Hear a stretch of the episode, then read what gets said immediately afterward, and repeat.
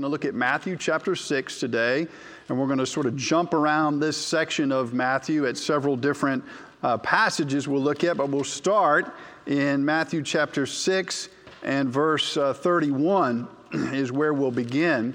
And as you are turning there, Again, I've got the uh, fun job they give me each year. I, I get to have a couple of weeks uh, off from being in the pulpit, which is uh, nice and refreshing. Good to plan the new year and get focused in on some of the different ministries. But then, then they say we, we need the closer. We got to bring in the closer, the relief pitcher. So, um, so he, here I am, and that's, uh, that's part of my, my job. And I want us to, and, and something I enjoy having the opportunity to do, which is to say, in light of what we've been hearing about missions, whether that's something we've been hearing about for 10 years in this church and maybe 10 or 20 or 30 years in other churches, or whether this is the first time we've heard some about that and about God's call related to it, uh, we are invited to respond. Right? God's word's not simply written for our information, it's written for our transformation, right? Meant to change us. and I think as we look at Matthew 6, you'll see where I'm headed. But the main thing that I want us to take from today, hopefully, is a greater vision for the kingdom of God, a greater vision for eternal life. And as we think about those two realities, the kingdom of God and eternal life, which certainly intersect and overlap, what does that mean for you and for me in terms of praying, sending, and going for missions. Okay? That's where we're headed. So read along with me a couple of verses from Matthew chapter 6, starting verse 31. I'll read them aloud, and you all can read along silently. In the middle of uh, Jesus' Sermon on the Mount here, he says this Therefore, do not be anxious, saying, What shall we eat? Or what shall we drink? Or what shall we wear? For the Gentiles seek after these things, and your heavenly Father knows that you need them all. But seek first the kingdom of God and his righteousness, and all these things will be added to you. Let's pray again together. Father, I pray for my own heart, and I pray for each heart here that you will enable us more and more today to seek first your kingdom. Oh Lord, we can't uh, generate that passion in ourselves. We need your grace to propel us towards it. And so we pray, Holy Spirit, that you would come, that you would move, that you would speak even through this message and show us fresh ways that we might pray, we might send, and we might go. We pray this in Jesus' name. Amen. Well, I think two words will suffice to help us enter in today to this theme of what the reality of eternal life and what the kingdom of God means and how it relates to our call in missions as a church and as individuals. Two words Kobe and coronavirus. Two words that we saw this week, right? That we thought about that hit us in our hearts in some way, probably brought some uh, sadness, probably brought some fear, probably brought some confusion as well, right? All I got to do is say those two words Kobe, coronavirus. Some of us, one of them affected maybe more than, than others, but makes us feel certain things. Hopefully, those two words make us think certain things as well. Probably most of us think about when we hear those two words about life and about death. Maybe think about eternal life and about this life. Maybe, probably think about where does my ultimate security come from? Is there an anchor that I can grab hold of and have confidence in? When I hear about things that scare me, that frighten me, that cause fear, sadness, confusion. We are people that, whether we think about it or not, are concerned with kingdom. Now, we might be concerned with our own little kingdom. That was fascinating. Thunder and lightning. This is, I mean, I'm not up on the mountain bringing down the Ten Commandments, but all right, if, if the Lord wants to bring it, let's just bring it. We're people mindful about eternal life. I mean, that's okay, man. I like it. I kind of like the, the theme music, the theme thunder. And we're people that are concerned about eternal life, even if we don't think about it that way. Part of what we're doing when we're trying to accumulate stuff in this life, if we're doing that, we're not always doing that out of a sinful motivation, but when we're doing that beyond just what we need for our provision and for our life, then in a sense, we're trying to push back this reality, right, of death. We're trying to find eternal life in the things of this life. Our passage definitely challenges us with that today, and maybe we can take this main idea with us today that as we seek first the kingdom of God, God knows all that you and I need so we can pray, send, and go. Okay, so transformed by the gospel, captured by this reality that we're fallen and lost people, but God has chosen to love us in Christ and cherished us through Him. We've been adopted into His family. Then we are people that want to seek the kingdom of God. We say, No, my, my life and my kingdom is too small for me. It's the reason I'm anxious. It's the reason I'm confused. It's the reason I'm depressed. It's the reason I'm struggling. A part of that is because my kingdom is too small just myself. And part of that is because we forget that He knows all that we need. He knows all we need, and He will provide it.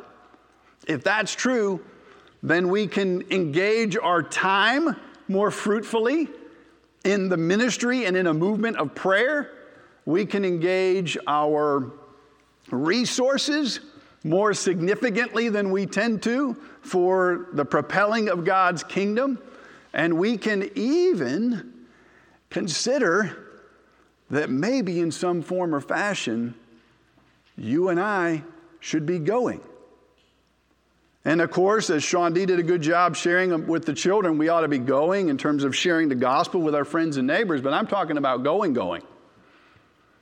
I'm talking about leaving what you're normally doing and going to a new situation, maybe starting one of these ministries that we've heard about the last few weeks locally that are having influence, or maybe engaging more time and energy and volunteering with those. That won't come without sacrifice. Maybe praying and seriously thinking about and desiring even that God would send our young people to go to places in far off lands to share the gospel and maybe ourselves even going to such places and lands. I think it's interesting to think about how our perception, and I hope this will be clear as we journey through this message this morning. I think it's interesting to think about our perception of eternal life and how that ties in with the kingdom of God and how it ties in with praying, sending, and going. I've mentioned before that uh, my wife Patience and I have been reading through this book Forever by Paul David Tripp. I guess I'm on a Paul David Tripp kick. Uh, the subtitle is Why You Can't Live Without It. Forever, Why You Can't Live Without It. And I would subtitle it for our purposes today Forever, Why You Won't Be Mobilized for Missions Without It. Right? And so, my argument is going to be today that unless we understand the kingdom of God, and particularly unless we grasp that our forever is secured by the eternal God, and we have this delightful place that we're going, and we want other people to come to that wonderful place called heaven, then we won't be mobilized for missions. Unless that's our passion, unless that's our driving force. Our author Tripp introduced it this way, and I'm going to read a good bit from the first uh, couple of pages of his book, so hang with me here. And his goal is, I think, to try to get us to think broadly about the idea of eternal life. So I'm going to I'm going to track with him, and then we'll draw some specific applications for missions and praying, sending, and going. He starts out this way Why is it so hard for us to be satisfied? Why do so many of our marriages struggle over the long run? Why do we have such a hard time getting along with family and friends? Why do we carry around so much debt? Why do we stand in front of full closets and say we have nothing to wear? Why do we look into fully stocked refrigerators and say we have nothing to eat? Why do so many of us consistently spend more than we earn? Why do we struggle with so much envy? Why does our culture tend to be overdrugged and oversexed? Why do we spend so much on making sure that we're incessantly entertained? Why do our trials paralyze us more than they should? Why do people disappoint us so easily? Why does life in the here and now never seem to deliver what we hoped it would deliver? Good questions, aren't they? He begins to answer. He says, Why? Where do you go? Where do you look for answers like this? What helps you to understand life?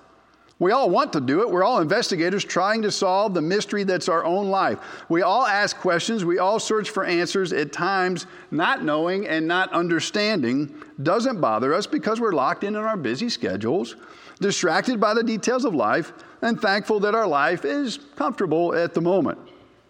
At other times, not knowing is painful scary because we're facing something we can't ignore but are unable to make sense of.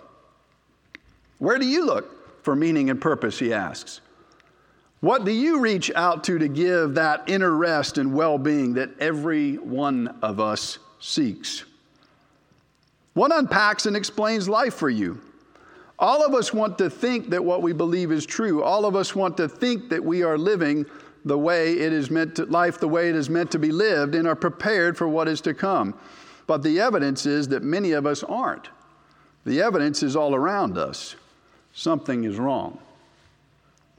The Tripp gives a diagnosis of this, and he says the thing that's wrong is that we are eternity amnesiacs, right? Amnesia, forgetting who you are. Eternity amnesiacs, we've forgotten who we are. He goes on and explains why he writes this book. He says, I want to help you understand our stories and yours from the unique perspective of forever so that you would begin to understand the unshakable promise of the future grace of eternity does more than give you hope for the future. No, he says, embedded in the promise of a future, listen to this because it has everything to do with whether our hearts and minds and lives and resources will be engaged with, engaged with missions. He says, embedded in the promise of a future is the guarantee of grace for what you're facing right here, right now. You see, the God of eternity enters your story in the here and now, or He couldn't guarantee your future. And that makes all the difference in the world. He finishes the first chapter with this paragraph. The story of the Bible doesn't end with this world that we are living in right now. What would seem like the last chapter, death, isn't really the last chapter of God's story. The Bible welcomes and even requires you to face the inescapable reality of life after death. This present life is not all there is. There is a forever on the other side of this life. Eternity is not a mystical creation of overly spiritual people. Forever is reality, it's the product of God's plan and design. And once you believe in forever and live with forever in view, not only will you understand things you have never understood before, but you will live radically different than you did before. So I invite you, he says, to step off the treadmill of the busy life and consider what life looks like when viewed through the lens of forever. What if this present life is not the destination, but preparation for the final destination? What if you and I have forever hardwired inside of us? What if this life really does have consequences in the next? What if human beings were created to live forever? What if you can't make sense of life without eternity? He's good at asking questions, isn't he? I would. He's, he's a counselor guy. I'd be afraid to sit down with him. He'd probably mess with me big time, wouldn't he? I think he asked some really vital questions for how we think about our response to this missions month. And the first response I want us to have in light of eternity and being reminded, I hope, of an eternal perspective is that we are invited to pray. We're invited to pray. And in fact, your worship guide, I think, has it listed go, send, and pray. And I realize we've had that for the last number of years, maybe since we've been doing Missions Month or whatever. And, and I don't like it anymore. I don't think it's the right way it should be listed. So I swapped it up. I swapped it up. The first thing we ought to do is to be praying. Take a look at Matthew chapter 7 and think about how you and I can engage with the work of missions minded prayer. Verse 7 of Matthew 7, Jesus says, Ask and it will be given to you, seek and you will find, knock and it will be open to you. Everyone who asks receives, and the one who seeks finds, and to the one who knocks it will be open. Or which of you, he gives this little analogy or comparison, which of you, if the son asks him for bread, will give him a stone? Or if he asks him for a fish, will give him a serpent? If you, though you are evil, know how to give good gifts to your children, how much more will your Father in heaven give good things to those who ask him?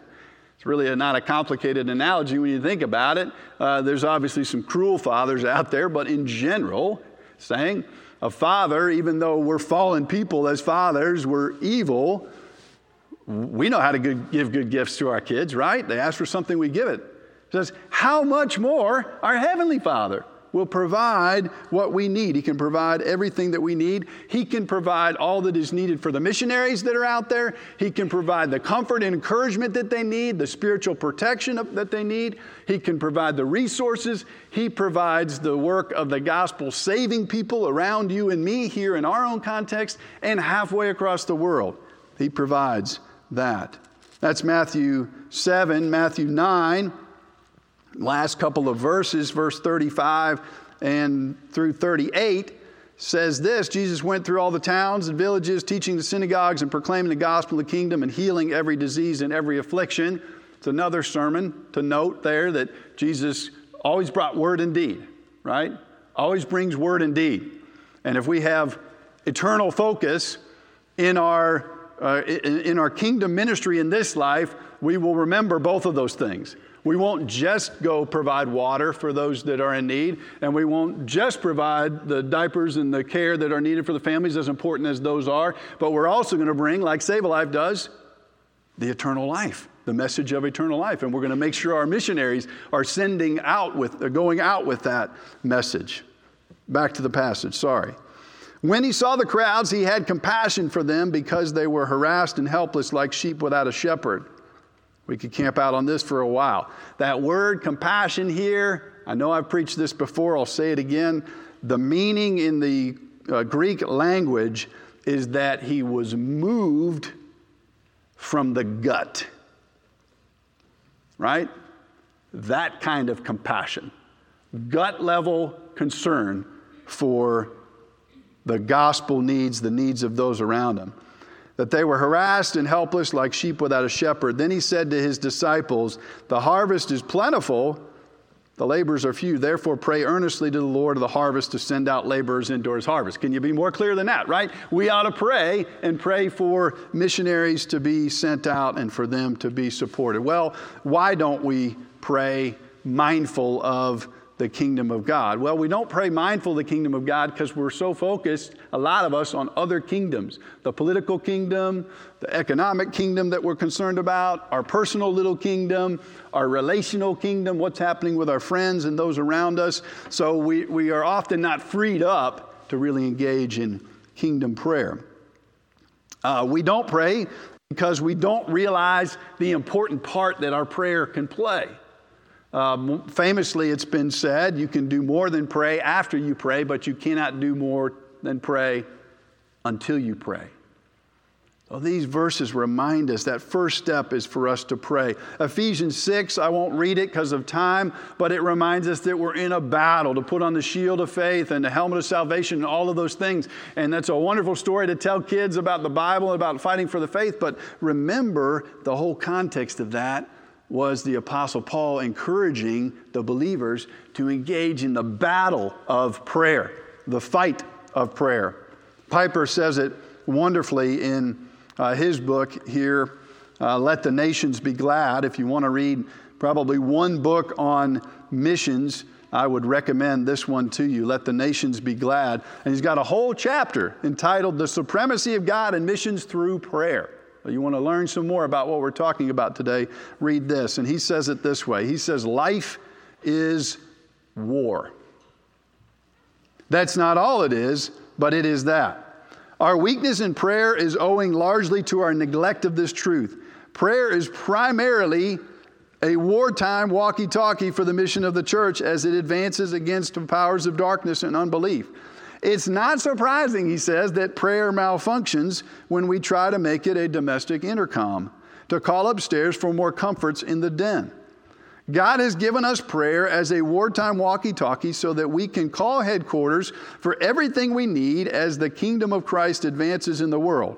Prayer gives us the significance of frontline forces and gives God the glory of a limitless provider. The one who gives the power gets the glory, thus, prayer, guard, prayer safeguards the supremacy of God and missions while linking us with endless grace for every need. I love that. I love that. And, and I've got a confession to make on this. And I've already talked uh, to some of our church officers about it, and I'm going to be sharing some more in our upcoming elders meeting a week from today. I have done a bad job of leading us as a church in a prayer movement mindset. I have not done a good job doing that. I'm thankful for the prayer that we have, I'm thankful for leaders who pray. I'm thankful for you all who are praying, and I'm excited about the prayer that's going on. But if we want to see more happening in the mission of our church right here in Birmingham, Alabama, and if we want to see more happening for the missionaries we support and in and through the missionaries and organizations we support, we got to start getting serious about a movement of prayer, not just the intercom to call down for extra things in the den. That true? I think it's true. And I, and I, I confess to you all and apologize that I have not done a better job of that. And I plan for us to go in a, a better direction as we move into this year. So, prayer. Prayer is vital for the work of missions. We've only got a few minutes, but let me talk about sending. We should pray, we should send. Our little reading from Tripp already left us in a place, I imagine, of conviction with that. He talks about extensively how the fact that we don't live for forever means that our default is to accumulate for ourselves, right? The impulse that we have when we get the opportunity for the new job or the increase uh, compensation or whatever is in our fallenness is what can I do and get for myself?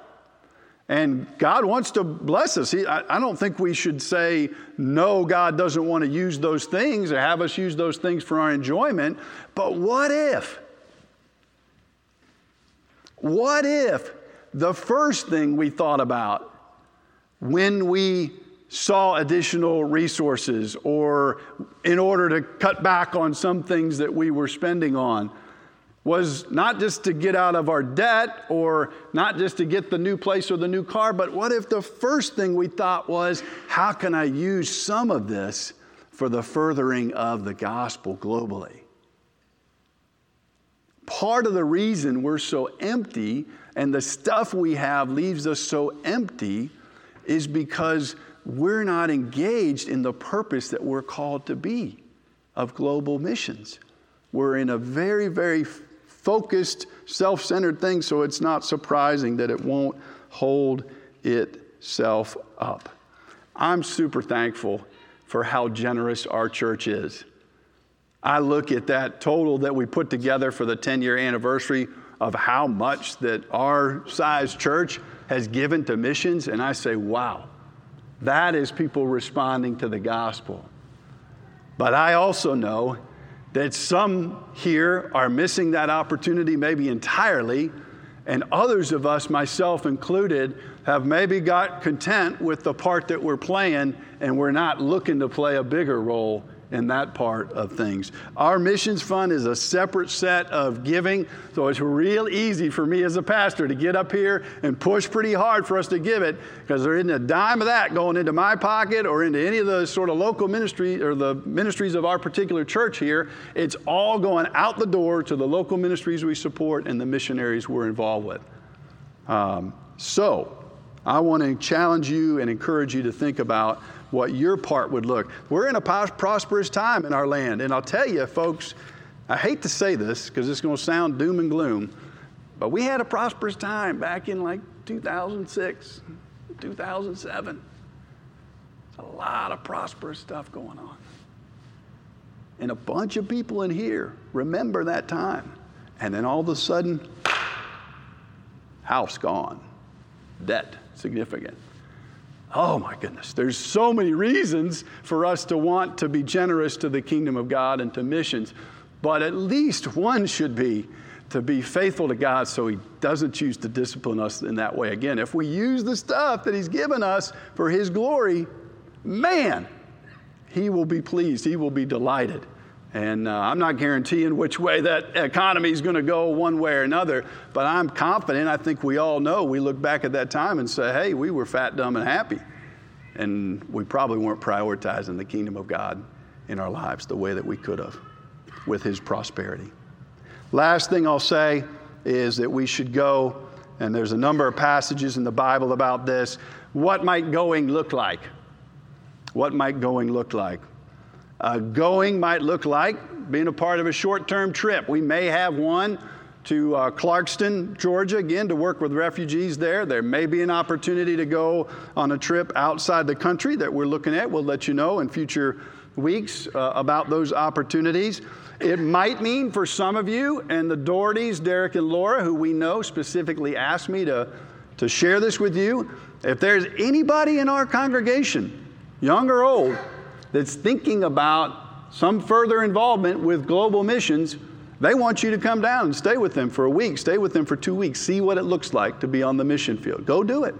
Go see. Take that step of faith. Going might look like starting a ministry like Save a Life, like Grace House, like Hoover Helps, like Blanket Fort Hope. You know what's interesting? I've mentioned it before about each of these ministries. In fact, I texted a buddy of mine to find out about Wales Global and make sure I was true on this. Everybody who started these ministries, those ones that I listed, I believe, are age 50 or older. Age 50 or older, right? Retirement doesn't mean you're on the downward slope of engaging with the kingdom of God. It might mean you got a new opportunity to start something new.